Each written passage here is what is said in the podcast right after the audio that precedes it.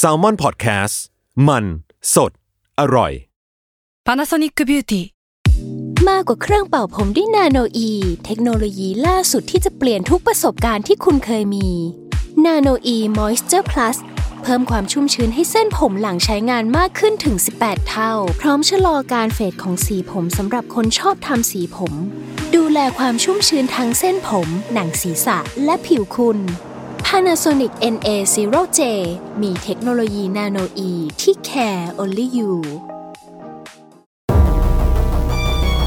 ทฤษฎีสมคบคิดเรื่องลึกลับ สัตว์ประหลาด ฆาตกรรม ความลี้ลับที่หาสาเหตุไม่ได้ เรื่องเล่าจากเคสจริงที่น่ากลัวกว่าฟิกชั่น สวัสดีครับ ผมยศมันประพงศ์ ผมธัญวัฒน์อิพุดม นี่คือรายการ Untitled Case สวัสดีครับ สวัสดีครับ ยินดีต้อนรับเข้าสู่รายการ Untitled Case ตอนที่ 58 ครับผม ครับผม เราจะไม่นับเลขตอนผิดอีกแล้วผมสัญญา เพราะว่าเราไม่มีมิชชั่นแล้ว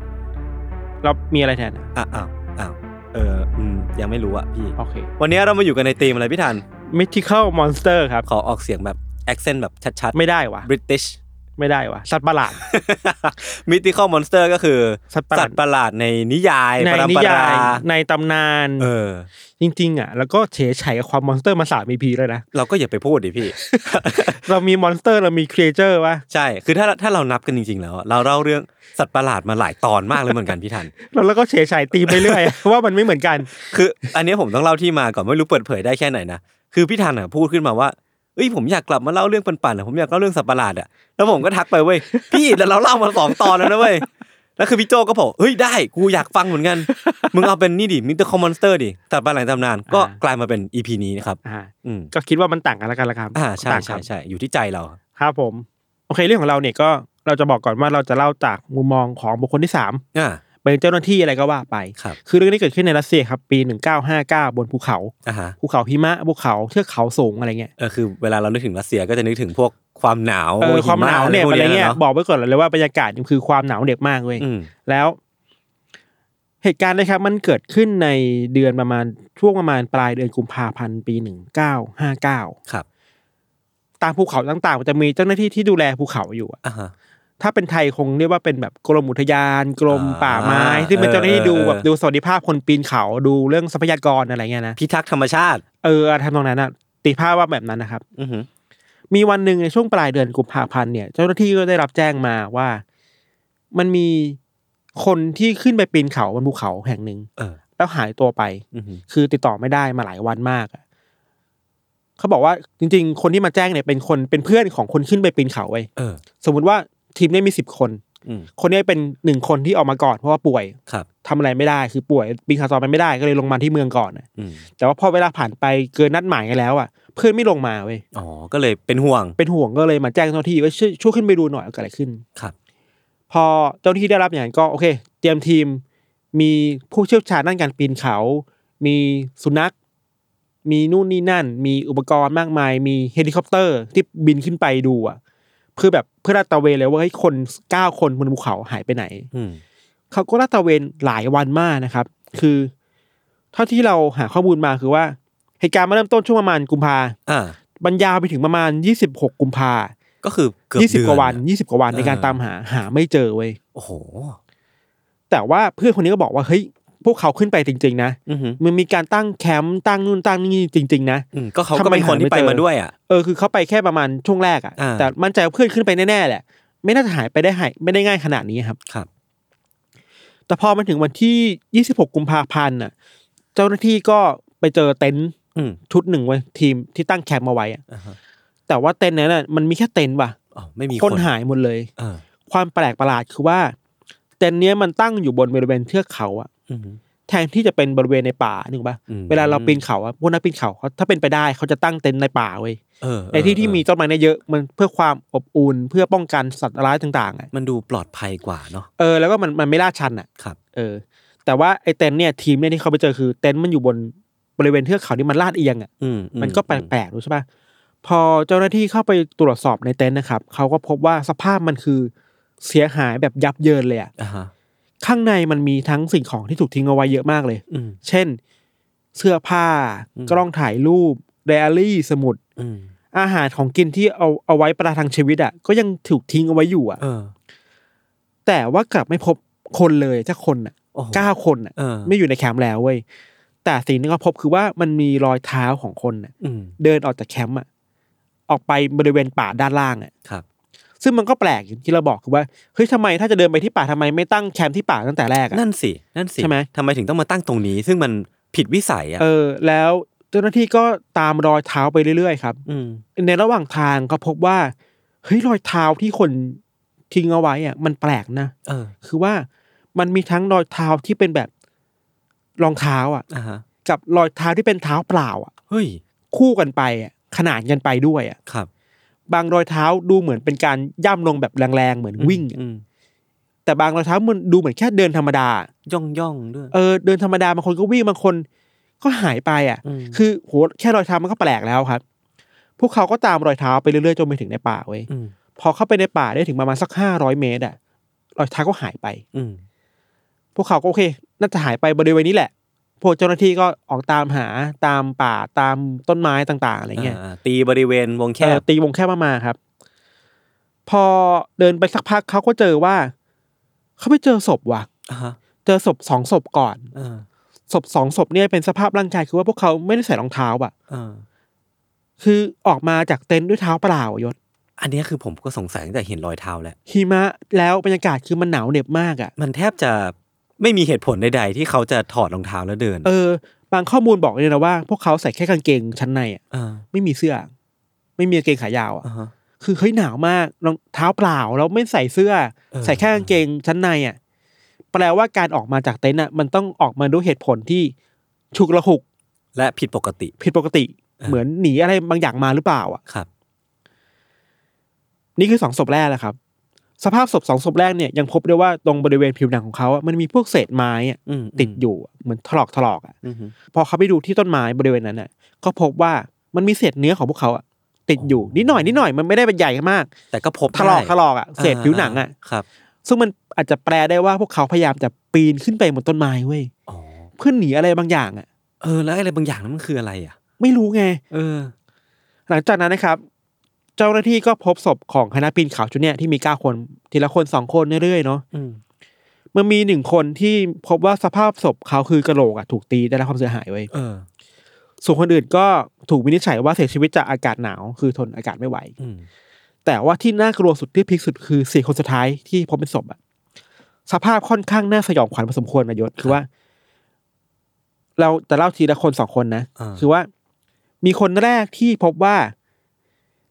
บริเวณหน้าอกเขาอะเหมือนถูกกระทบด้วยอะไรบางอย่างของแข็งอะ อ่าฮะ ตรงบริเวณหน้าอกอะ เออ ทำให้อวัยวะภายในอะ เออ มันถูกบดละเอียดอะ อ๋อ แต่มันไม่ได้ถูกผ่านะถูกปะ เออ มันเหมือนถูกรถชนอะ อุ้ยแสดงว่าต้องเป็ และข้างในมันบดละเอียดอะมันมันแตกหมดเลยอะ โอ้โหมันมันแรงมากเลยนะ ใช่มาแรงมาก นอกจากนี้ยังมีอีกคนหนึ่งคือพบศพที่ว่าลิ้นของเขาอ่ะ อืม ถูกตัดออกมาจากปากเว้ย เฮ้ย อีกสองคนคือลิ้นไม่หาย แต่ว่าลูกตาสองข้างอ่ะ ถูกควักออกไปอ่ะ เฮ้ย แล้วกลายเป็นศพอยู่ในป่า กลางหิมะอะครับ โอ้โห นี่มันแปลว่ามันไม่ใช่อุบัติเหตุธรรมดาแล้วอ่ะพี่ทัน ใช่ไหม เออ ซึ่งมันมีความเป็นไปได้สูงว่าอาจจะมีการฆ่ากันเกิด ใช่ ขึ้น มันดู แต่ มี ไม่รู้ว่าอะไรคือสิ่งนั้นอ่ะ เออเออแล้วทำ ฆ่ากันเองหรือเปล่า ะรย่งงี้ย ใช่ไหมฮะ เออ เราเล่ามาแบบนี้เลยคิดว่าหลายคนอาจจะพอเข้าใจแล้วว่าเนี่ยมันคือเหตุการณ์ในคดีที่ใหญ่มาก อืม ที่ชื่อว่าคดีภูเขาดายัตลอฟเว้ อ่าย อ่าอ่า ที่รัสเซีย ครับ อขึ้นในปี 1959 เนอะ อือหือ แล้วก็ เราเล่าเกริ่นเกรินๆนิดหน่อยก่อนว่า ที่ผ่านมาคดีเนี่ย มันถูกตีความมาเยอะมาก อืม เช่นมีคนวิเคราะห์ว่า ทั้งหมดขึ้นไปบนภูเขาเพราะว่าอะไร อืม บางคนบอกว่าไอ้นักท่องเที่ยวที่หายไปเก้าคนน่ะ คือถูกการทดลองอะไรบางอย่างบนภูเขาหรือเปล่าที่ทำให้พวกเขาหายไป คือเป็นคดีที่แบบทฤษฎีสมคบคิดเยอะ เยอะมาก เรื่องแคนนิบอลิซึมก็มีการพูดถึงเหมือนกันนะ ใช่ คือถ้าอย่างเราเราถ้าอ่านเร็วๆ เราคิดว่าเอ้ยมันอาจจะเป็นไปได้ที่ อาจจะมีใครบางคนหรือเปล่านะที่เกิดคลุ้มคลั่งอ่ะ ครับ แบบฆ่าเพื่อนตัวเองอะไรเงี้ย อ่า บนภูเขา อ่ามั มันจะรู้สึกสติแตกไปแล้วฟรีกเอาไปแล้วอ่ะ หรือว่าความดันอุณหภูมิต่างๆ ก็เป็นไปได้ มักดดัน บางคนก็บอกว่าเอ้ยนี่คืออุบัติเหตุหรือเปล่า อืม ที่แบบทำให้คนตกเขามาอะไรเนาะแต่ว่าที่มันน่าสนใจคือว่าเฮ้ยนอกจากทฤษฎีสมคิดต่างๆ มากมายนายศ เออ แม่งมีคนที่เชื่อว่าไอสิ่งที่มันไปตามล่าคนในเต็นท์น่ะ อ่าฮะ ทำให้ว่าเขาวิ่งออกมาจากเต็นท์มาที่ป่า เออ มันไม่ใช่มนุษย์เว้ย โอ้โห มันคือเยติเว้ย ว่าอะไรคือผมอะเดาอยู่ว่าสัตว์ประหลาดตัวไหนที่พี่ทันจะเอามาวะ มันคือเยติไว้ยเยติมันคือสัตว์ประหลาดที่พูดกันดีนะ บิ๊กฟุตมันคือไพรเมตมันคือลิง อ่ะถ้าใคร หรือเปล่า ถ้าเราพูดอย่างนี้ก่อนก็ได้ว่าบิ๊กฟุตเนี่ยมันคือในทวีปแถบๆแบบอเมริกา อ่า อะไรใช่ไหมป่ะ อ่าอ่า แถบยุโรปอาจจะเรียกว่าเยติ อ่า แต่ว่าสภาพร่างกายมันจะต่างกันพอสมควรเว้ยคือเยติเนี่ยมันจะมีรูปร่างคล้ายกับมนุษย์ขนาดใหญ่ ครับ เป็นลิง อืมอืม คล้ายๆลิงเนาะแล้วก็มีขนยาวลุงลัง ขนสีขาว ขนสีขาวบ้างบางคนก็บอกว่าขนสีดำสีน้ำตาลบ้างแล้วแต่ตำนานเมืองนะครั อ่า บ ฮะ แล้วตัวใหญ่ อืม ใหญ่กว่าคนนิดหน่อย มีรูปร่างแบบสามารถเดินสองเท้าได้เหมือนคนอ่ะ อืมอืม แบบโหแบบอาหารการมากอะไร แต่ เงี้ย กำย กำยำแล้วก็มักจะถูกเทียบว่าเป็นบิ๊กฟุตเวอร์ชั่นแบบภูเขาหิมะ ำอ่าอ่าอ่ เนาะแล้วก็ที่สำคัญคือว่าบางคนก็เล่าว่าเยติเนี่ยมันชอบกินเนื้อต่างๆ เนื้อกวางเนื้อสัตว์อะไรประทังชีวิตแล้วก็ค่อนข้างจะมี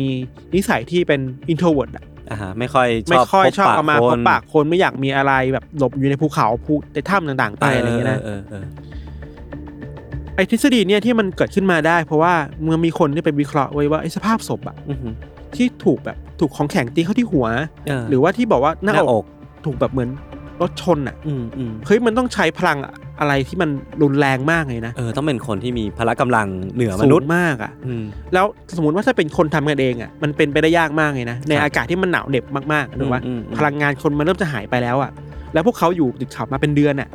เฮ้ยจะเอาพลังที่ไหนมาแบบทำอะไรที่มันอุกอาจขนาดนี้ได้วะ อืม มันมีความเป็นไปได้สูงว่ามันจะเป็นสัตว์อะไรบางอย่างอย่างเยติไป อ่าฮะ แล้วก็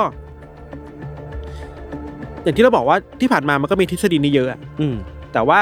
เยติมันอาจจะไม่ได้เซ็กซี่เท่ากับมนุษย์ต่างดาว อ่าอ่า หรือการทดลองของโซเวียตอะไรอย่างขนาดนั้น ก็ อะ จริงมันดูดูไม่ได้เซอร์เรียลมาก แต่ว่า เออ ตัวผมอะผมชอบเยติมากเหมือนกัน มันดูมีความเป็นไปได้จริงอ่ะพี่ทัน ใช่ไหม ว่ามันอาจจะมีอยู่จริง ๆ ก็ได้ ใช่ อย่างที่เยอะบอกว่ามันมีหลักฐานหลายอย่างนะเว้ย อืม ที่ อืม บอกว่ามันมีเยติอยู่อยู่จริง ๆ บนภูเขาอะ อืม เราต้องเท้าความไปก่อนเว้ยในปี 1951 ครับ คือก็ก่อนกับเหตุการณ์นี้ไม่เท่าไหร่อะแปดปี 1951 เนี่ยมันเคยมีนักเดินทางคนหนึ่งที่ชื่อว่าคุณเอเล็กชิปตัน ครับ เขาเคยไปปีนเขาที่ภูเขาฮิมาลัย อืม แถวแถวเอเวอเรสต์ อืม นั่นแหละ แล้วก็เขาบอกว่าในระหว่างที่เขารู้สึกว่ากำลังหลงทางอ่ะ อืม เขาเดินไปเจอกับรอยเท้ารอยเท้าหนึ่งไว้ยซึ่ง อืม มันใหญ่มาก มันขนาดใหญ่ประมาณสิบสามนิ้วอ่ะ โอ้โหสิบสามนิ้ว ใหญ่มาก เกินไม้บรรทัดอีกอ่ะ เออ ความสูงของมันอ่ะ เออ ขนาดฝ่าเท้าอ่ะ โคตรยาว เออ แล้วมีนิ้วใหญ่ๆสามนิ้วเว้ย เออ เหมือนเป็นสัตว์อะไรบางอย่างที่ไม่ใช่คนแน่นอน เออเออ แล้วเขาก็ถ่ายรูปเนี่ยออกมา แล้วรูปเนี้ของคุณเอ Eric เด็กชิปตัน Shipton เนี่ย ก็ถูกเอาไปเผยแพร่แบบทั่วโลก โอ้โห เป็นรูปที่ดังมาก เออ แล้วก็หลังจากนั้นนะครับ หลังจากปี 1951 ก็มึงก็มีปรากฏการณ์ที่เรียกว่าเยติฟีเบอร์ เออเออเ คือนักนักปีนเขาทุกคนแม่งจะไปที่เอเวอเรสต์ไปฮิมาลัยอ่ะ เพื่อ เพื่อตามหาเยติเว้ย จริงเหรอผมเพิ่งรู้ เออ นี่คือเหตุการณ์นั้นแหละ เออ คือแบบ เออ ทุกคนไปตามหากันมากขึ้นน่ะ เออ แต่ว่าต้องบอกว่านี่คือที่ฮิมาลัยนะ อือหือ แต่อันนั้นที่เหตุเกิดคือที่รัสเซีย แต่มันก็เทือกเขาหิมะเหมือนกันมันก็มีความแบบ มันมีความ ล้ยคลึง เอ้ย กัน อาจจะมีสัตว์อะไรบางอย่างบนภูเขาหิมะหรือเปล่าอะไร เอ เงี้ย อเออน อกจากเอเด็กชิปตันที่เจอแล้วครับ ยังมีคนที่อ้างว่าพบชิ้นส่วนของเยติ เยอะมากมายเลยอ่ะ เช่น บางคนบอกว่าเก็บนิ้วมือของเยติได้เว้ย ข้อมือของเยติได้ เขารู้ได้ไงอ่ะ เป็น ขด ชาวบ้านบนเทือกเขาอ่ะ อ่าฮะ แล้วเขาบอกเนี่ยเขาก็เก็บมาไว้ในหมู่บ้านนะ เออ เอาไว้ตั้งโชว์อะเนี่ย ม คือนี่คือข้อมือของเยตินะ มีรูปไหมอ่ะ น่าจะมีนะ เดี๋ยวลองเสิร์ช เดี๋ยวลองเสิร์ชหาดูครับ แล้วก็บางคนก็บอกว่า เอ้ยตรงบริเวณที่เขาไปเจอพวกรอยเท้าอ่ะ ครับ มันมีขนของเยติอะทิ้งไว้ด้วยเว้ย อืม ก็เก็บเอาไว้เนี่ยคือขนของเยตินะ เออเออ ไม่กลายเป็นแบบโหกลายเป็นเซเลบของเทือกเขาอ่ะ อืม คือทุกคนต้องพูดถึงเยติเวลาไปฮิมาลัยไปเอเวอเรสต์อะไรกันครับ แต่ว่าที่ผ่านมาครับมันก็มีคนที่พูดถึงความเป็นเยติหลายอย่าง ครับ มันมีนักวิจัยคนหนึ่งเขาบอกว่าเขาไม่เชื่อหรอกว่าเฮ้ยมันมีเยติที่เป็นแบบแอสบิ๊กฟุตเวอร์ชันภูเขาจริงๆอะ เออเออทำไมอ่ะ เพราะเขาคิดว่าไอ้รอยเท้าพวกนี้มันแค่โฮกส์อ่ะมันแค่โกหกกันน่ะ มันเป็น ทำขึ้นเองหรือเปล่า มันคือของที่หลักฐานที่คนสร้างขึ้นเงี้ยเหรอครับ ใช่ใช่มันเลยมีงานวิจัยในปี 2013 ครับ อ่า ออกฟอร์ดทำคือว่า คือประมาณว่านักวิจัยคุณจะแบบงุนยิดอะ เออ เอ้ยมึงเคลมใช่ไหมว่าเยตุงเยติอ่ะส่งแซมเปิลมา เออ นิ้วใช่ไหม เดี๋ยวกูตรวจ ข ให้ นใช่ไหม ผมใช่ไหม เออ เนื้อเยื่อใช่ไหม ส่งมาเดี๋ยวตรวจให้ เขาได้ชิ้นส่วนนี้ประมาณเกือบหกสิบแซมเปิลน่ะ อื้อหือส่งมาจากทั่วโลก จากทั่วโลกจากฮิมาลายจากอินเดียจากรัสเซียอะไรมากมายอ่ะ เออ แล้วมาตรวจที่ออกฟอร์ดไว้แล้วเขาพบว่าเฮ้ยไอไอ ดีเอ็นพวกเนี้ยมันผสมด้วยสัตว์หลายพันธุ์มากเลยนะ ฮะ บางแซมเปิลก็เป็นดีเอ็นจากหมา ฮะ บางอันก็มาจากวัวบางอันก็จะมาจากม้า ซึ่งมันแปลกว่ามันไม่ใช่เยติหรอก เพราะว่ามันรู้ว่าเจ้าของ DNA เหล่านี้ เออ คือสิ่งมีชีวิตสปีชีส์ไหน ใช่ แต่ว่ามันก็มีอยู่แซมเปิลหนึ่ง เออ ที่น่าสงสัยเว้ย เพราะ อ่าฮะ ว่า DNA มันชัดมากเลยว่ามันมาจากหมีเว้ย เออ หมีขั้วโลกอ่ะ อ่ะฮะ ซึ่งมันแปลกมากนะ คือแซมเปิลมันมาจากบนเทือกเขาแล้วแล้วหมีขั้วโลก อ๋อ มันไม่อยู่บนเทือกเขาอ่ะ เออ มาได้ไงวะ บางคนก็บอกมันหมีดำที่ผสมกันอ่ะ เออ คือมันมีทั้งหมีดำและหมีขั้วโลกอ่ะ ครับ ซึ่งเนี่ยมันน่าสนใจมากครับ เออเออ คื ใช่ ว่า ใช่ใช่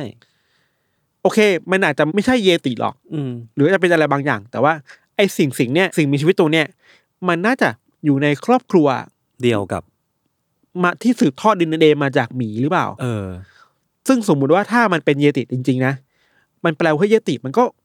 วิวัฒนาการมาจากหมีอะไรอย่างนี้หรือเปล่า ก็เป็นไปได้ ใช่ไหม ก็อาจจะแบบสืบเชื้อสาย DNA จากบรรพบุรุษที่เป็นหมีขั้วโลก ใช่ และตอนนี้ได้วัดวิวัฒนาการกลายเป็นเยติแล้ว เออ ซึ่งโหเราคิดว่ามันก็น่าสนใจอ่ะ คือมันน่าสนใจตั้งแต่ว่ามันเจอได้ยังไงวะหมีขั้วโลกไปอยู่บนเทือกเขาได้ยังไงวะ ใช่ไหม เออเออ เราคิดว่าเขาคงเจออะไรบางอย่างหรอกไอ้ตัวบางแซมเปิลน่ะน่าจะเป็นของสัตว์อะไรบางอย่างบนเทือกเขาจริงๆอ่ะ อ่าฮะ แต่ว่าจะเป็นอะไรมันยังไม่สามารถ identify ได้ขนาดนั้นอ่ะ เออเออ แต่ว่า DNA ที่บอกว่าเป็นหมีอันนี้น่าสนใจ เออ คือมันชัดมากว่าเอ้ย มันมีความเป็นไปได้ว่าหมีอาจจะอยู่บนภูเขาแหละ แล้วนัก มัก็มี วิจัย มันก็มีหมีบนภูเขาแหละ อ่าฮะ แล้วก็น่าสนใจว่า หรือว่ามันอาจจะสืบสายพันธุ์มาจากขั้วโลก เออ ไม่รู้ แล้วนักวิจัยออกซฟอร์ดเขาเขามองอย่างนี้ว่าไงบ้างพี่ เขาบอกว่านี่แหละ เขาแค่สรุปได้แค่ว่า เอ้ย DNA ที่เจอบางส่วนอะมันมาจากหมี อ๋อ มันมีความเป็นหมีอยู่ เออเออ บางอันที่มันน่าจะปลอมคือวัวม้าหมาอะไรก็ว่าไป อืมอืม อะไรเงี้ย มันยังมีทฤษฎีอีกนายศ อืม เยติเนี่ยเราไปเจอมาเว้ย เอ้ยอย่าขำก่อนดิ คือ คือบางคนแม่งวิเคราะห์ว่าไอเหตุการณ์ที่ภูเขารัสเซีย เออ มันหักมุมสองมุมเว้ย อ่าฮะ มุมแรกโอเค เราไม่เชื่อว่ามันคือมนุษย์หรอกมันคือเยติ เอออันเนี้ยอันเนี้ยมุมที่หนึ่ง มุมที่หนึ่งแต่คิดว่าเฮ้ยแต่เยติเนี่ย ที่มันลงมาจากภูเขามาเพื่อฆ่าคนในแคมป์อะเก้าคนแบบตายแบบน่ากลัวมากเนี่ย อืม มันไม่ใช่เยติแอสเยติจริงๆอ่ะ อ้าวอ้าว คุณไงดีอ่ะมันคือสิ่งมีชีวิตที่ถูกสร้างขึ้นมาจากมนุษย์อีกทีหนึ่งอ่ะ เดี๋ยวคาเมนไรเดอร์เหรอหรือว่าไงคือคือ ในช่วงนั้นโซเวียตมันมันมีอำนาจมากเว้ย อ๋อโซเวียตด้วยอ๋อโอเคเก็ตแล้ว คือแม่งมีทฤษฎีสมคบคิดที่แม่งเชื่อว่า มันไม่ใช่เยติ แต่มันคือสิ่งมีชีวิตที่โซเวียตสร้างขึ้นมาแล้ มั วน เป็น แอบไปทดลองบนภูเขาอ่ะ เป็นแมนเมดเยติ เออ อ๋อ ซึ่ง เป็นมนุษย์กลายพันธุ์ที่ ใช่คือมันเป็นสิ่งที่โซเวียตสร้างขึ้นมา เพื่อพยายามจะแบบทดลองลับๆอ่ะเอาไว้สู้สงครามอ่ะ เออคือคือ ม ต้อง นุษย์ ปู กลายพันธุ์บางอย่างอ่ะ ต้องปูพื้นก่อนว่าโซเวียตเนี่ยเขามักที่จะมีภาพจำเรื่องของการทดลองแป เอ ลก อ ๆประหลาดประหลาด ใช่ใช่ที่ผ่านมาเราก็พูดถึงเรื่องโซเวียตเยอะอะ เออ หรือนาซีอ่ะ เออ มันจะแข่งกันตลอดว่าสร้างอะไรแปลกๆมาสู้กันน่ะใน ใช่ สงครามอะไรเงี้ย ใช่ แต่เขาได้เป็นฝั่งโซเวียต อืม แล้วมีคนวิเคราะห์ว่าโซเวียตอ่ะ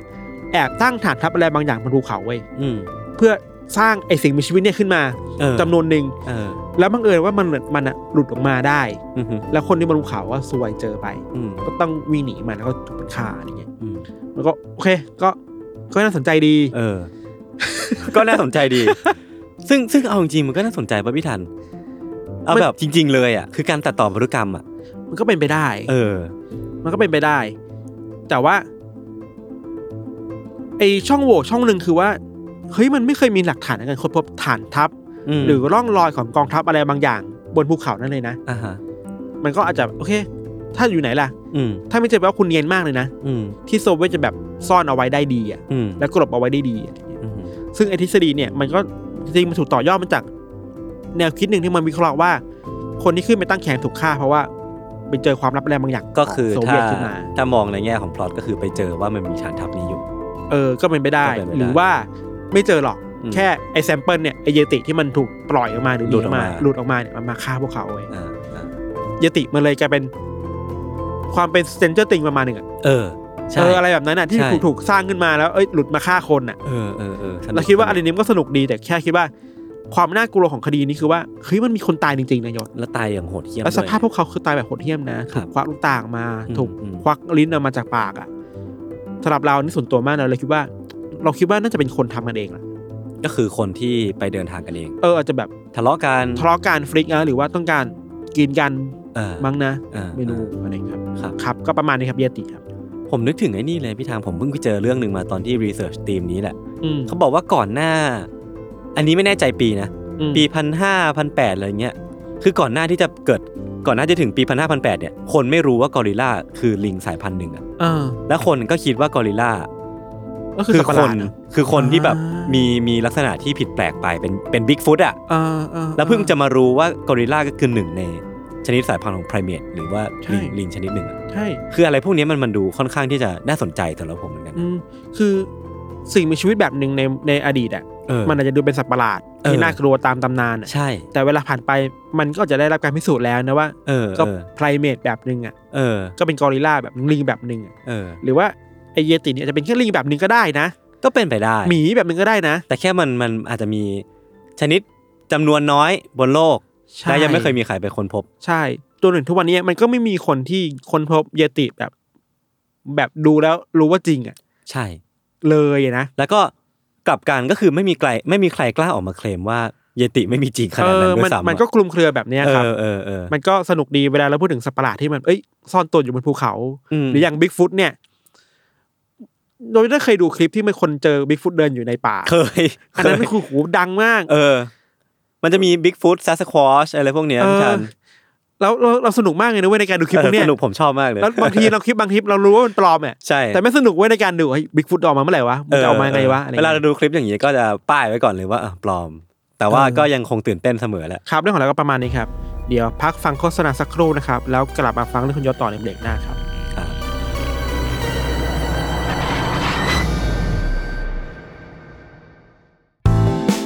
สวัสดีค่ะ นิดนกพนิชนกดำเนินทำเองนะคะ อยากชวนกันมาฟังรายการพอดแคสต์ของเรา ที่แม้จะเป็นชื่อว่า The Rookie Mom คุณแม่มือสมัครเลี้ยง แต่ก็ไม่ใช่ว่าจะต้องเป็นคุณแม่เสมอไปนะที่จะฟังได้จริง ๆ แล้ว ความตั้งใจของเราอยากให้ทุกคนที่ผ่านไปผ่านมา มาเข้าใจความเป็นแม่และเด็กด้วยกัน เพราะว่าทุกคนเคยเป็นเคยเป็นลูกของพ่อและแม่ บางทีเราก็อาจจะเข้าใจ คุณพ่อคุณแม่ของเรามากขึ้นด้วยก็ได้นะคะ แล้วก็เราจะได้ไปเข้าใจมุมมองของพ่อแม่ในสังคมมากขึ้นด้วย เพราะว่ามองไปทางไหนก็มีแต่คนรอบตัวมีลูกทั้งนั้นเลย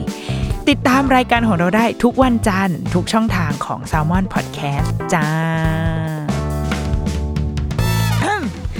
The Rookie Mom คุณแม่มือสมัครเลี้ยงกับนิดนก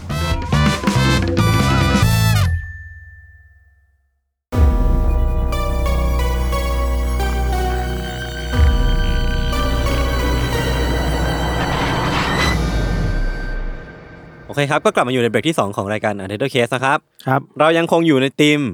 Mythical Monster อ่ะสัต ห ว์ รื ประ อว่าหลาด สัตว์ประหลาดตอนที่ เฮ้ยคุณอยากบอกว่าตัวที่สามสี่มันไม่เหมือนกัน ไม่ได้เหรอ ไม่เหมือนกันไม่หมื3นกัน คือเรื่องของผมเนี่ยมันเป็นเรื่องของสิ่งมีชีวิตลึกลับที่อยู่ในตอนกลางคืนพี่ทัน คือมันจะ อ่า สมมุติว่าพี่ทันลองนึกภาพเซตติ้งตอนเป็นตอนกลางคืนเนาะเราเดินออกไปตอนนอกออฟฟิศก็ได้ อืม มืดๆแล้วก็คือไม่ได้มีอะไรไม่ได้มีแสงไฟทุกคนนอนหลับกันหมดแล้ว อืม แต่ว่าสัตว์ประหลาดหรือว่าสิ่งมีชีวิตลึกลับที่ผมกำลังหมายถึงเนี่ย อืม มันจะเป็นดวงไฟวิญญาณปริศนาที่แบบล่องลอยไปมา ใช่ อย่าก ง ระสือเหรอ ช้าๆพี่อย่าพึ่งไม่ใช่ อันนี้ฝรั่งฝรั่งเลย คือมันจะเป็นดวงวิญญาณไฟที่ชื่อว่า Will o the Wisp พี่ทันเคยได้ยินไหม วิวโอ Will o the Wisp คือมันจะเป็น เออ Will ยังไงยังไง ขีด O ขีด The ขีด Wisp วิช Wisp คือคือ Wisp W I S P อ่ะ W I S P แปลว่าอะไรอ่ะ ไม่แน่ใจเหมือนกัน คือ อ่า คือมันจะเป็นมันจะเป็นแบบว่าดวงวิญญาณแสงที่มันลอยไปมาตอน อ่า คืนนี่แหละพี่ ครับ คือเราเรียกสิ่งมีชีวิตนี้ว่า view of the beast หรือว่ามันมันคือก็ไม่รู้ว่ามันจะเรียกว่าเป็นดูวิญญาณ อสุรกาย ปีศาจสิ่งมีชีวิต หรือว่า อ่า เรียกอะไรก็ตามอ่ะพี่ อ่าอ่า เรารู้แค่ว่ามันเป็นดวงไฟที่มันลอยไปลอยมาเท่านั้นเองอ่ะ ครับ คือคำนิยามสั้นๆของเจ้า view of the beast เนี่ยก็คือว่ามันเป็นดวงไฟวิญญาณที่มักถูกพบเห็นบริเวณหนองน้ำพุ่มไม้หรือว่าป่ารกทึบ แล้วก็มันเนี่ยจะลอยอย่างช้าๆช้าๆแล้วก็คอยล่อนักท่องเที่ยวอ่ะหรือว่านักเดินทางที่ปีนเขาอยู่แถวนั้น หรือเดินไปมาใน อืม แถวหนองน้ำเนี่ย อืม ให้หลงทาง หรือว่าชักจูงไปในทางที่ไม่ดี คือเดินตามมันไปแล้วจะเจออะไรแปลกๆอะไรอย่าง ใช่ เงี้ย ใช่ใช่ อ่า แล้วก็จากประสบการณ์หรือว่าจากบันทึกของของนักเดินทางที่เคยเห็นมาเนี่ยพี่ทัน ครับ เจ้าดวงวิญญาณเรืองแสงเนี่ยมันจะลอยนำหน้านักเดินทางเหล่านั้นไปเรื่อยๆเรื่อยๆช้าๆแต่ว่าต่อให้เราเดินเข้าไปใกล้มันเท่าไหร่อ่ะ อืม เอื้อมมือไปเนี่ย มันจะหายตัวไปทักทีเหรอพี่ คือมันใหญ่ไหม ไม่ใหญ่มาก ประมาณแบบ คือไม่ได้เป็นดวงไฟที่ใหญ่อ่ะพี่ อ่ ประมาณหัวคนเราเนี่ยแหละ อ่าฮะอ่าฮะ มันก็จะลอยไปลอยไปช้าๆเวลาเรายื่นมือเข้าไปใกล้หรือว่าเดินเข้าไป ใกล้ที่จะถึงมันแล้วอ่ะ อ่า มันจะหายตัวไปเว้ย อ่า แล้วมันก็จะปรากฏตัวอีกข้างหน้าเรา า เหมือนว่าเราเดินไปหามันเท่าไหร่อ่ะ มันก็จะหย เราก็จะ ป ไม่ถึงมันสักทีอะ จะห่างไป พี่ เรื่อยๆ ทัน ใช่ไหม ใช่ใช่ใช่ อ่าฮะ มันเริ่มมีความลึกลับ มันมีความกิมมิคอะไรบางอย่าง ครับ พี่ จุดเริ่มต้นของเจ้าวิวโอเดวิสเนี่ย มีตั้งแต่ออริจินมิ h ตั้งแต่ของมันเป็นตำนานปรัมปราในยุคกรีกเลยพี่ทัน ซึ่งล่าเอาไว้ว่าเรื่องราวเนี่ยมันเริ่มต้นจากตัวละครเอกตนหนึ่งที่ชื่อว่าวิลหรือแจ็คเนี่ยแหละ ครับ แล้วก็วิลหรือแจ็คเนี่ยถูกสาปให้สิงสถิตอยู่ที่บึง พร้อมกับแสงสว่างที่ไม่มีวันดับไป อ่าฮะ อันนี้เรื่องจุดเริ่มต้นมันมีแค่นี้นะพี่ทัน อ่า แต่ว่าการที่แต่ละประเทศเนี่ย เอาไอ้เรื่องเนี้ยไปตีความต่อ บวกกับประสบการณ์ของคนในประเทศนั้นน่ะ อืม ที่เห็นไอ้วิวโอเดวิสจริง ๆ ด้วยอะ อืม มันเลยกลายเป็นว่ามันกลายเป็นตำนานเมือง กลายเป็นตำนานที่มี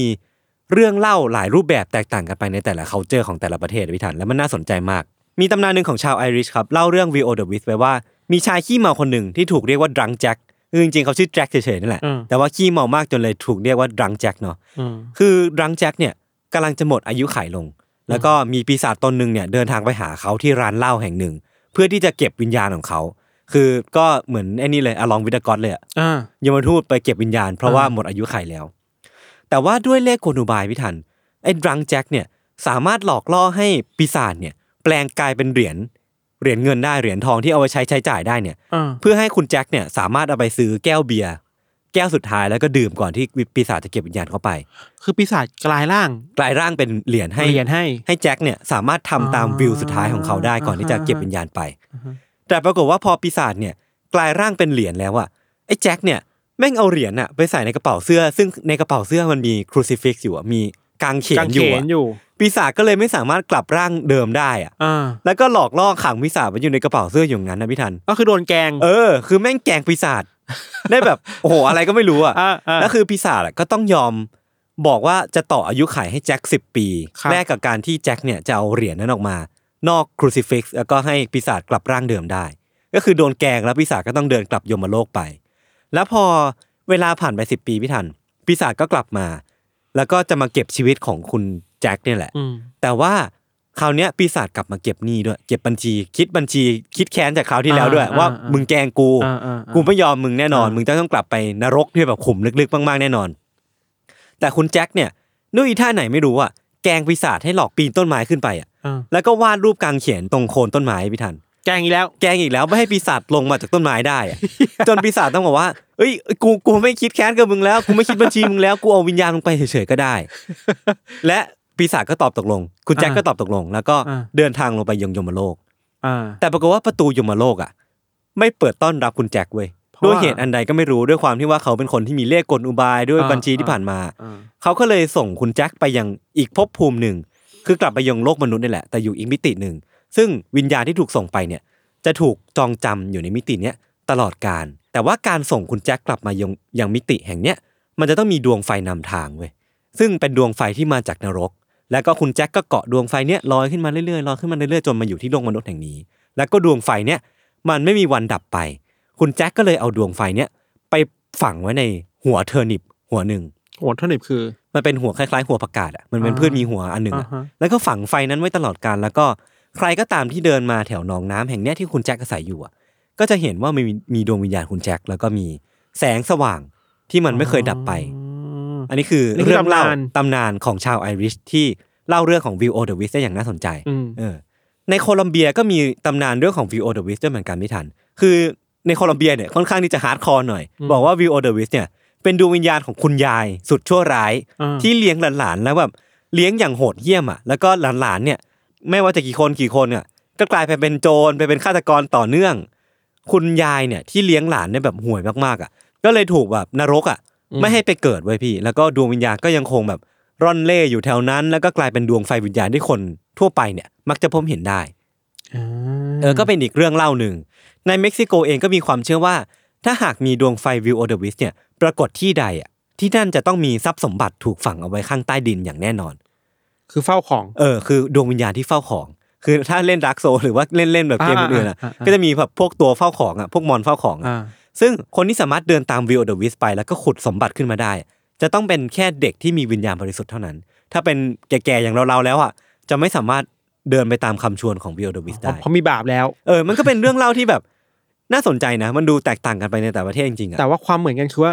มั มัน เป็นดวงไฟวิญญาณ พูดถึงดวงไฟวิญญาณบางอย่างที่แบ ใช่ บบินอยู่ในป่า ล่องลอยล่องลอยช้าๆ แสงเรืองรอง อ่า ในฝั่งเอเชียเองญี่ปุ่นก็มีคำเรียกวิโอเดวิสที่เรียกว่าฮิโตดามะ พี่ทัน อ่า เคยได้ยินไหม คุ้นคุ้น คือมันเป็นดวงไฟวิญญาณที่ถ้าพี่ทันหรือว่าคุณผู้ฟังเคยเล่นเกม RPG ญี่ปุ่นอะ ๆอืม มันก็จะมีดวงไฟวิญญาณที่ตัวละครพวกเนี้ยเขาใช้กันอ่ะ มันคืออันนั้นเลยพี่ฮิโตดามะ อืม เออ มัน มัน มันคือ View of the Wiz เวอร์ชันญี่ปุ่น แล้วก็มันเปรียบเสมือนดวงวิญญาณของมนุษย์ที่หลุดออกจากร่าง แล้วก็คนญี่ปุ่นเนี่ยมักจะพบเห็นที่โตดามะได้ที่สุสาน อืม แล้วก็หรือว่าป่าช้าที่มันรกร้าง คือเวลาเราพูดถึงพวกมังงะอะ เออ มันจะเวลาพูดถึงดวงวิญญาณสี ใช่ สี ใช่ อะมันคือตัวนี้แหละ ใช่ ไหม ชาแมนคิง ก็คือ เอ โอ อ เวอร์โซอะไรพวกเนี้ยพี่ เออเออ มันก็ยังมีตำนานปรัมปราของแต่ละประเทศอีกเยอะแยะมากมายที่บันทึกถึงดวงวิญญาณที่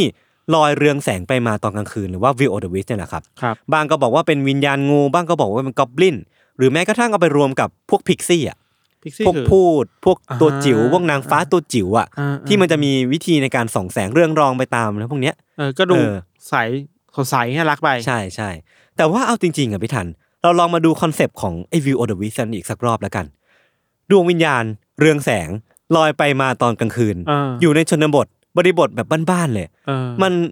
คลับคล้ายคลับคลาสิ่งที่เราคุ้นเคยกันดีอยู่เห ก มื ระ นน สือไง แล้วพี่ธันก็พูดออกมาแล้วตอนแรกเว้ย คือมันกระสืออะผมกำลังหมายถึงกระสือ ผีที่แบบออกหากินเวลากลางคืนโดยที่พกเอาไปแค่หัวกับตับไตไส้พุง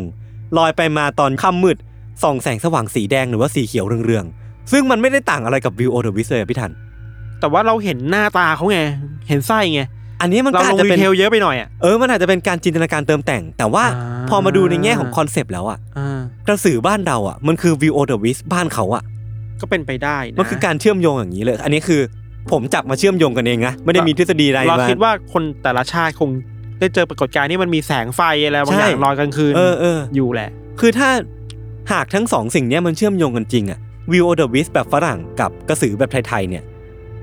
กระสือแบบไทยๆเนี่ยค่อนข้างที่จะมีตำนานที่โหดกว่าบ้านอื่นอย่างเยอะแยะมากมายเลยพี่ทัน คือแม้ว่าเรื่องราวของกระสือเนี่ยมันจะไม่ได้ไม่ได้มีการบันทึกอย่างชัดเจนหรือว่าเป็นกิจลักษณะนะ เออ ผมเลยจะอ้างอิงจากวิกิพีเดียละกัน ครับ ซึ่งมันเป็นกลางที่สุดแหละ เออ เขาบอกว่ากระสือเนี่ยเป็นผีชนิดหนึ่งที่เชื่อกันว่าสิงสู่อยู่ในตัวของมนุษย์เพศหญิง อ่า ที่ส่วนใหญ่จะเป็นหญิงแก่ แล้วก็ชอบรับประทานของสดข่าวแล้วก็หากินตอนกลางคืน โดยถอดไปเพียงแค่หัว แล้วก็อวัยวะภายใน มีตับไตไส้พุงอะไรก็ตามอ่ะ อืม ลอยไปแบบอย่างรวดเร็ว แล้วก็มีแสงสว่างเรืองรอง เพื่อไปหาของสดกิน เช่นไก่ที่ชาวบ้านเลี้ยงไว้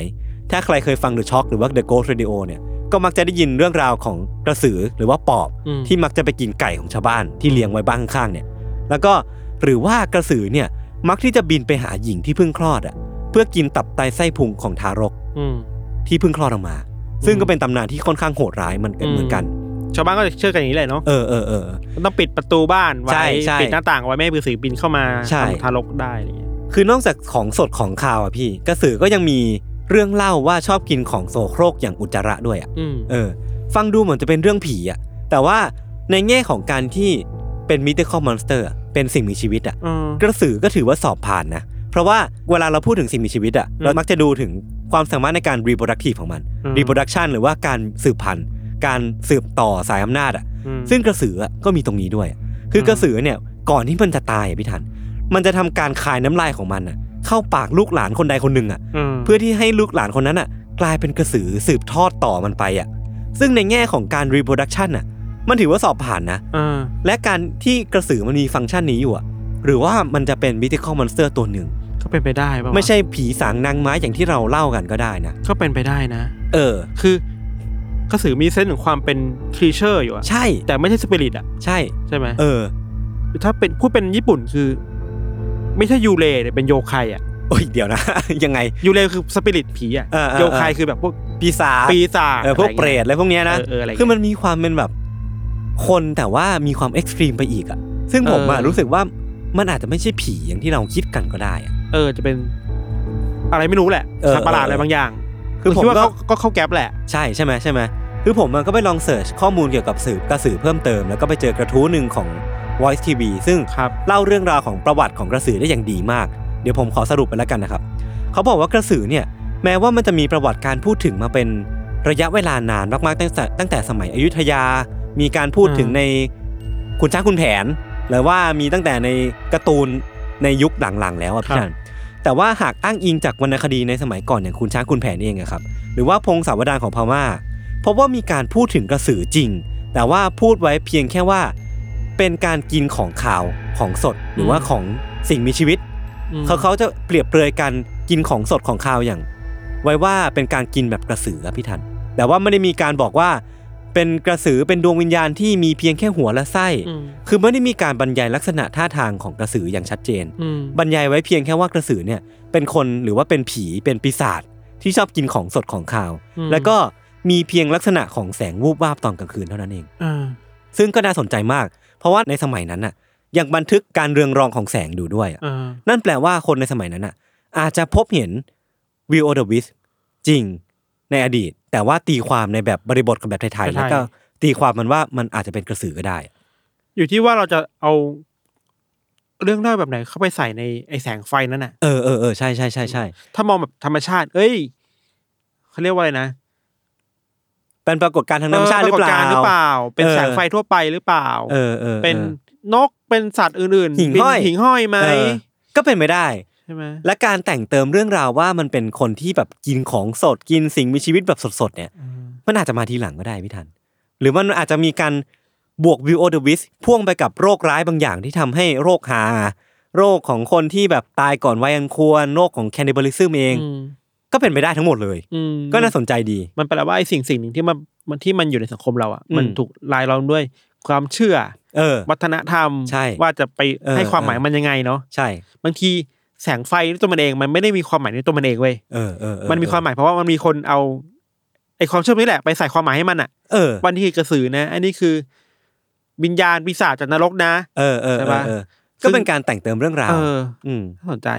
มันเพิ่งจะมาในยุคสมัยใกล้ปัจจุบันนี้เองพี่ทันเมื่อปีพุทธศักราช 2495 ในหนังสือเรื่องผีสางเทวดาของพระยาอนุมานราชทน เออ ที่บอกไว้ว่าพวกผีกระสือเนี่ย จะล่องลอยไปในอากาศด้วยหัว พร้อมเครื่องในและมีแสงแสงเรืองรอง คือเพิ่งจะมาเมื่อปี 2495 นี้เอง ที่มีการคิดค้นลักษณะภายนอกของกระสือที่ค่อนข้างเอ็กซ์ตรีมไปกว่าที่เรารู้จักกันมานานแล้ว ถ้าแปลว่าอย่างนั้นก็ไม่ได้เก่ามากนะ ใช่ ใช่ไหม 60 ปี 60 กว่าปีเอง ไม่เก่ามากนะ ใช่ แล้วก็ทั้งหมดเนี่ยถูกวาดออกไปออกมาเป็นภาพจำให้เราเห็นเนี่ยในปี 2511 โดยฝีมือของอาจารย์ทวีวิษณุกร ที่วาดกระสือสาวที่พกเอาอวัยวะไปไหนมาไหนด้วย อืม และเพิ่งเป็นตอนนี้เองอ่ะพี่ 2511อ่ะที่เรารู้จักกระสืออย่างที่เรารู้จักกันในวันนี้อะ อืม เออ เป็นกระสือที่ถูกเพิ่งสร้าง ใช่ใช่ใช่ แล้วก็ที่มันน่าสนใจคือไม่ว่าจะสมัยไหนอ่ะสิ่งที่กระสือมีเหมือนกันก็คือ แสงเรืองรองตอนกลางคืนที่เดินทางไปมาอย่างช้าๆลอยไปลอยมา แล้วก็ดูเหมือนว่าอะไรก็ตามที่อยู่เบื้องหลังปรากฏการณ์เนี้ยวิโอเดวิสเองกระสือเองอ่ะจะทำให้มันเกิดขึ้นทั่วโลกได้อ่ะเพราะฉะนั้นปัจจัยที่อยู่เบื้องหลังอ่ะมันต้องเป็นปัจจัยที่สามารถเกิดขึ้นได้ทั่วไป ไม่ได้กำกัดที่ประเทศไทย ไม่ได้จำกัดที่หิมะ อืม ไม่ได้จำกัดที่สภาพแวดล้อมใดเป็นพิเศษ อืม แต่ว่ามันต้องมีอะไรบางอย่างอ่ะ ที่มันอยู่เบื้องหลังอ่ะ ซึ่งมันก็มีคำอธิบายทางวิทยาศาสตร์เหมือนกันครับว่าวิวโอเดวิสเนี่ยเป็นที่ยอมรับว่าทั้งหมดทั้งมวลเนี่ยน่าจะเป็นปรากฏการณ์ที่เกิดขึ้นจากการเผาไหม้ทางเคมี และมีทฤษฎีทางวิทยาศาสตร์ยอมรับวิวโอเดวิสเนี่ยครับน่าจะเป็นการออกซิเดชันของฟอสฟีนไดฟอสเฟนแล้วก็มีเทน อืม ซึ่งผมก็ไปอ่านมาดีนะ ไม่ดูว่ามันคืออะไรเนาะมันเป็น 3 สิ่งที่เกิดจากการย่อยสลายทางธรรมชาติได้พี่ทันไม่ว่าจะเป็น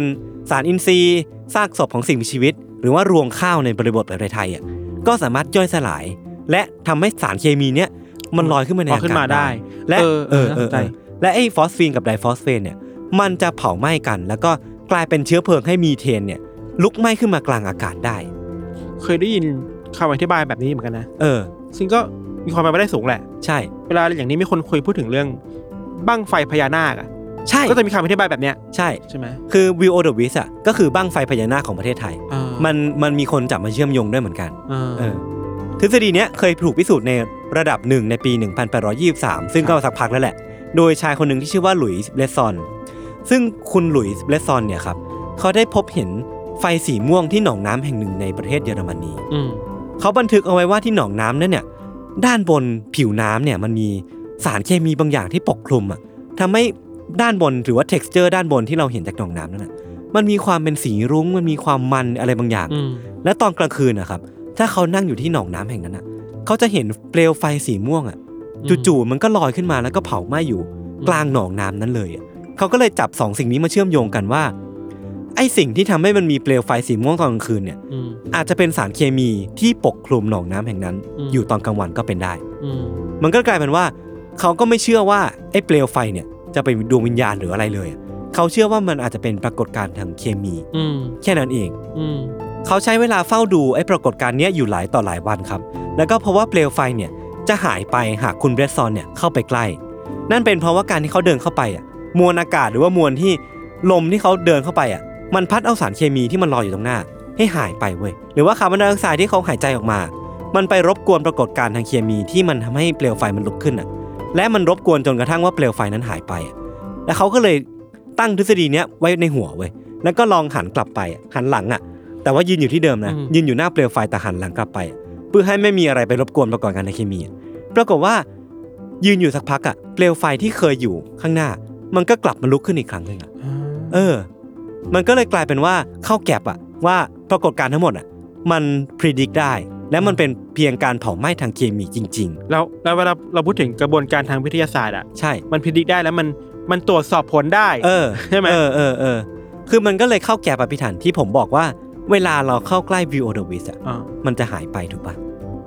ก็แปลว่า อ่า ไอสิ่งที่คุณเบรสซอนเจออะก็เลยกลายเป็นว่าทำลายโฮกส์นี้ทำลายมิสนี้ไป อ่า ว่าที่เราเข้าไปใกล้แล้วมันหายอ่ะไม่ได้แปลว่ามันจะหลอกล่อเราหรือไม่ได้หลอกเรา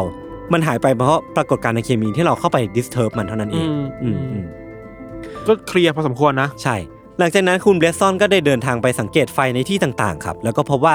ในแต่ละที่ในแต่ละหนองน้ำเนี่ยก็จะมีสีไฟที่ลุกไหม้ไม่เหมือนกัน อืม บางที่เปลวไฟนั้นน่ะก็สามารถเผากระดาษไปเล็ก ๆ ได้ บางที่ก็สามารถทำให้กระดาษเนี่ยมันชุ่มมันด้วยน้ำมันได้ แต่บางที่ก็จะมีปรากฏการณ์ที่แตกต่างกันไป ซึ่งมันก็น่าสนใจอีกเหมือนกันว่า นั่นอาจจะเป็นเหตุผลว่าทำไม แต่ละประเทศมีการตีความวิวอดวิสไม่เหมือนกัน อืม เพราะว่าสารเคมีที่ลุกไหม้เนี่ย มันอาจจะแตกต่างกันไปก็ได้ อืม อืมในปี 1980 ครับพี่ทัน มีการทดลองสร้างปรากฏการณ์วิวโอเดวิสเนี่ยขึ้นมาในห้องทดลอง ซึ่งปรากฏว่าสำเร็จได้อย่างง่ายดายแล้วก็ไม่ได้ยากอะไร เขาสามารถทดลองสร้างเปลวไฟขึ้นมาในห้องทดลองได้อย่างง่ายดาย นั่นแปลว่าปรากฏการณ์วิวโอเดวิสเนี่ยอาจจะเป็นปรากฏการณ์ทางเคมีจริง ๆ ก็ได้ ไม่ใช่ ผีสางนางไม้อย่างที่เราคิดกันมาครับ ซึ่งผมก็ไม่แน่ใจเหมือนกันว่าไอ้ทฤษฎีเนี่ยมันสามารถนำมาใช้แอพพลายได้กับบริบทของกระสือไทยได้ขนาดนั้นหรือเปล่าอ่ะ แต่มันก็มีผู้เชี่ยวชาญหรือว่านักวิชาการบางคนที่เป็นคนไทยเนี่ย บอกว่าเป็นไปไม่ได้เว้ยเพราะว่าก๊าซมีเทนในนาข้าวบ้านเราอ่ะ มันไม่น่าจะมากพอที่จะเกิดการลุกไหม้กลางอากาศได้ แต่ผมก็ไม่แน่ใจเหมือนกันด้วยที่ความที่ว่าไม่ได้เป็นนักเคมีอ่ะซึ่งก็ไม่รู้เหมือนกันว่าจริง ๆ แล้วกระสือเราอ่ะกับวิโอโดวิสมันเชื่อมโยงกันขนาดนั้นหรือเปล่า แต่ผมรู้สึกว่ามันมีความเกี่ยวโยงบางอย่างที่มันพอจับมาเชื่อมโยงกัน มันก็เลยกลายเป็นว่าเป็นข้อสรุปที่น่าสนใจเหมือนกัน อืม อืม เรากลับคิดว่าไทยกับตะวันตกอะมันตีความได้ต่างกันพอสมควรว่ะ เออ แล้วไทยอ่ะมันมีมันมีเส้นของความผู้ใหญ่เตือนเด็กอ่ะ อ่า อย่าออกไปนะ เออเออเออ อย่าออกไปนะถ้าเจอแสงอย่าไปนะ อย่าไปนอกกลางคืนนะ อืม เขาเรียกว่าอะไรนะการ กุศโลบาย กุศโลบาย สร้าง เออ กุศโลบาย กุศโลบาย ด้วยความที่ผู้ใหญ่เองก็ไม่รู้ว่าไฟนั้นอ่ะมันอันตรายหรือเปล่า เอ อ่ะ อ มันเป็นไม่ทางที่ว่าผู้ใหญ่ก็ไม่รู้เลยเอาเอาความเชื่อตัวเองไปครอบใส่ เออว่า ตี อย่า ควม ไปยุ่งเล กระ ย สือผี น่ากลัว แล้วก็ในเวลาเดียวก็สามารถบอกเด็กๆได้ว่าอย่าออกไปนอกบ้านตอนกลางคืนนะมันอันตรายนะ เออเออเออ ก็เป็นกุศโลบายแบบหนึ่ง ก็อาจจะเป็นไปได้นะ คือ เราคิดถึงพวกตำนานญี่ปุ่นอะ อืม ญี่ปุ่นจะมีตำนานพวกพวกโยไคอย่างเงี้ย อ่าฮะ เยอะมากเลยผีนู่นนี่นั่นน่ะ อืม ผีที่มากินตับเด็กผีที่จะแบบล่อลวงเด็กไปกลางคืนอะไรเงี้ยเราคิดว่าจุดร่วมคือว่ามันคือการนั่นแหละกุศโลบายอ่ะ เออ เพื่อไม่ให้เด็กออกนอกลู่นอกทางการควบคุมเด็กแบบหนึง อ่า อะ ฮะ แล้ว สร้าง คิดว่า ปีศาจขึ้นมา สร้างมิสัยขึ้นมาจากสิ่งที่เห็นได้อยู่แล้วในธรรมชาติอ่ะ อ่าอ่าอ่า อีกเรื่องหนึ่งคือเอ้ยแต่ในอาเซียนน่ะมันก็มีเรื่องแบบนี้เยอะเหมือนกันนะ ใช่ใช่ใช่ใช่ อย่างในฟิลิปปินส์ก็มีเรื่องกระสือ เออมันมีกระสือฟิลิปปินส์ด้วยเหมือนกันผมก็ไปอ่านเจอมา ฟิลิปปินส์แต่ว่าก็เข้าใจเท่าที่เราจำได้คือกระสือของฟิลิปปินส์คือว่าจะไม่ได้มีไส้อ่ะ อ่าฮะ แต่ครึ่งตัว เออ ไปเป็นอีกแค่เอวอ่ะกลางคืนถอดตัวมาได้อ่ะ เออเออ แล้วที่บ้านจะมีแค่ท่อนขาอะ โอ้โหเอออันนี้ไม่เคยอ่านเหมือน คื กั ขึ้นไปทั้งตัวเลยเว้ย เออเออ แต่ไม่เห็นไส้นะคือแบบไปทั้งตัวเลยอะไรเงี้ยมันก็มีความจุดร่วมของอาเซียนอ่ะ หรือว่ามันจะมีจริง ๆ ก็ได้ อันนี้ก็ไม่แน่ใจเหมือนกัน หรือว่าถ้าพูดอีกแบบหนึ่งในเชิงวัฒนธรรมหรือสังคมคือ หรือว่าในอาเซียนเองหรือในโลกของผู้ใหญ่เองอ่ะ อืม มันก็มีเส้นของการที่พยายามจะปรามเด็กไม่ให้ออกนอกเหนือการควบคุมของผู้ใหญ่ด้วยเหมือนกัน เออเออเออก็เป็นไปได้ครับ อ่า คือพอผมเอาเล่าเรื่อง View of the w i s แล้วก็ปรากฏการณ์ทางเคมี หรือว่าอะไรพวกเนี้ย ผมก็ไปเสิร์ชหาเพิ่มเติมพิทันว่ามันมีอะไรไหมมิเตอร์คอมมอนสเตอร์ตัวไหนไหมที่ พอที่จะอธิบายได้ในแง่วิทยาศาสตร์อะ อืม มันก็มีการเชื่อมโยงกันระหว่างแวร์วูฟหรือว่ามนุษย์มนุษย์หมาป่ากับ อืม โรคเรบีสหรือว่าโรคพิษสุนัขบ้า อืม ซึ่งมันก็มีอาการที่คล้ายคลึงกัน อ่า คนที่เป็นโรคพิษสุนัขบ้าก็จะมีการน้ำลายไหล อ่า คลุ้มคลั่ง aggressive เป็นพิเศษหรือว่า อ่ คนที่เป็นวัมไพร์อ่ะคนก็เอาเอาโรคเรบีสเนี่ยมาเชื่อมโยงเหมือนกันเว้ยเพราะว่ามันมีบันทึกบางบันทึกที่บอกว่าคนที่เป็นพิษสุนัขบ้า จะมีการตื่นตัวทางเพศมากเป็นพิเศษ อ่า คนที่เป็นวัมไพร์ก็เลย มุ่งหาเหยื่อที่เป็นเพศตรงข้าม อ่า ก็เป็นไปได้ หรือว่ามันก็จะมีโรคอย่างเช่นว่าโรคพอร์ฟิเรียที่เป็นโรคผีดูดเลือดเลยอะเวลาโดนแสงแล้วอวัยวะจะตกหล่นลงมาเลยอะหรือว่าผิวหนังแห้ง อ่า ผิวหนังแห้งกรอบแล้วก็มีการ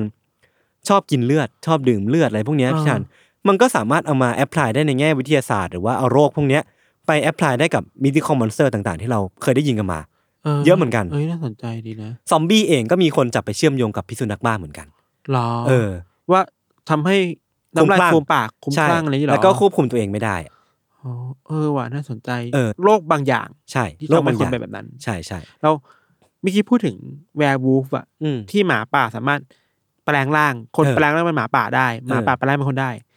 เฮ้ยหรือว่ามันคือจุดเชื่อมโยงเดียวกับเสือสมิงในบ้านเราอะ เออ ก็เป็นไปได้นะ อ่ะตะวันตกจะมีแวร์วูฟ เออ แต่บ้านเรามีเสือสมิงอะ ใช่ ที่เสือสมิงสามารถ แปลงร่างเป็นคนได้ เป็นผี เป็นอะไรก็ เสือ ได้เออ เสือผีที่สามารถแปลงร่างเป็นคนได้เพื่อล่อลวงคนมากินอ่ะ เออ เฮ้ยมันก็มีเซนส์ของความอะไรบางอย่างที่คล้ายๆกันอยู่ปะวะ ใช่ อะไรเคยอะคนละบริบทต่างกันมาก แต่ว่าแพทเทิร์นของมันอ่ะการ ใช่ ปลอมตัวจากสิ่งมีชีวิตหมาป่าเสือก็เป็นคนเพื่อมาฆ่าคนกินคนอ่ะ เออ มันก็มีอยู่ในสังคมทั้ง ทั้ง ไย ตะวันตกทั้ง ทั้งตะวันออก ซีกฟากโลกเลยอะ เราคิดว่าอย่างญี่ปุ่นเองก็น่าจะมี เออ อเมริกาอาจจะมีหรือเปล่าก็จะมีมั้งเหมือนกั ไม่ น แน่ใจ สำหรับตามเมืองอะไรเงี้ย เออ แต่เวลาพูดถึงพวกนานาชาติอะไอความเอ็กซ์ตรีมอะมันกลับไม่ได้อยู่ที่อเมริกานะเว้ย อ่ะฮะ อเมริกามันจะมีความเป็นความปั่นๆอะ เออเออเออ เหนือวะ มันมีความแบบไม่ได้น่ากลัวมากอะ สัตว์ประหลาดของอเมริกาจะมีความไม่น่ากลัวมอสแมนอะไร Mothman เงี้ยมันจะมีความไม่น่ากลัวมันดูน่ารักอะ เออเออเออ แต่แบบพวก แต่ว่าพอมายุโรปอะ อืม หรือไทยอะโหมัน โหดมาก นโหดมากเลยนะ ญี่ปุ่นก็โหดไม่แพ้กัน ญี่ปุ่นคือ ถ้าใครไปเคยไปดูพวกตำนานญี่ปุ่นนะครับ มันจะมีหนังสืออะหนังสือญี่ปุ่นที่คนโบราณในยุคตั้งแต่เอโดะมา รวมปีศาจญี่ปุ่น เออในเอโดะก็ทำอย่างเนี้ยมีหนังสือวาดมีภาพวาดแล้ว ให้เด็กดูเลยอะว่า เออเออ มันมีปีศาจอะไรบ้างที่จะกินคุณตอนที่คุณออกไปนอกบ้านอะ ปีศาจร่ม ขับปะ มากมายหมดเลยอะ อืม มันก็เออ มันก็เป็นโลกที่เออแฟนตาซีเหมือนกันนะ เออแต่ว่าพอมาอย่างที่พี่ธันพูดเลยพี่ผมรู้สึกว่า พอมาย้อนดูกลับไปอ่ะ น่าจะต้องมีจุดร่วมอะไรบางอย่างอะที่ทำให้แต่ละฟิสิกส์ฟิกฟากโลกมันมีมิติคอมมอนสเตอร์ที่คล้ายคลึงกันอะ เออ และถ้าจุดที่เชื่อมโยงอ่ะ มันคือโรคมันคือวิทยาศาสตร์ มันคือปรากฏการณ์ทางธรรมชาติ ใช่ อันนี้ก็เป็นอีกมุมมองที่น่าสนใจ เมื่อเราไม่สามารถอธิบายปรากฏการณ์ทางธรรมชาติได้ เออ เราก็จะเอา เรื่องราวที่เราแต่งเติมเข้ามา เออ มันคืออะไรกันแน่ เราก็จะเอาเรื่องเชิงวัฒนธรรม ความเชื่อคนิยม เออ พื้นเพของท้องถิ่นมาครอบมันอะไป เออ ปรากฏการณ์นั้นอะ อืม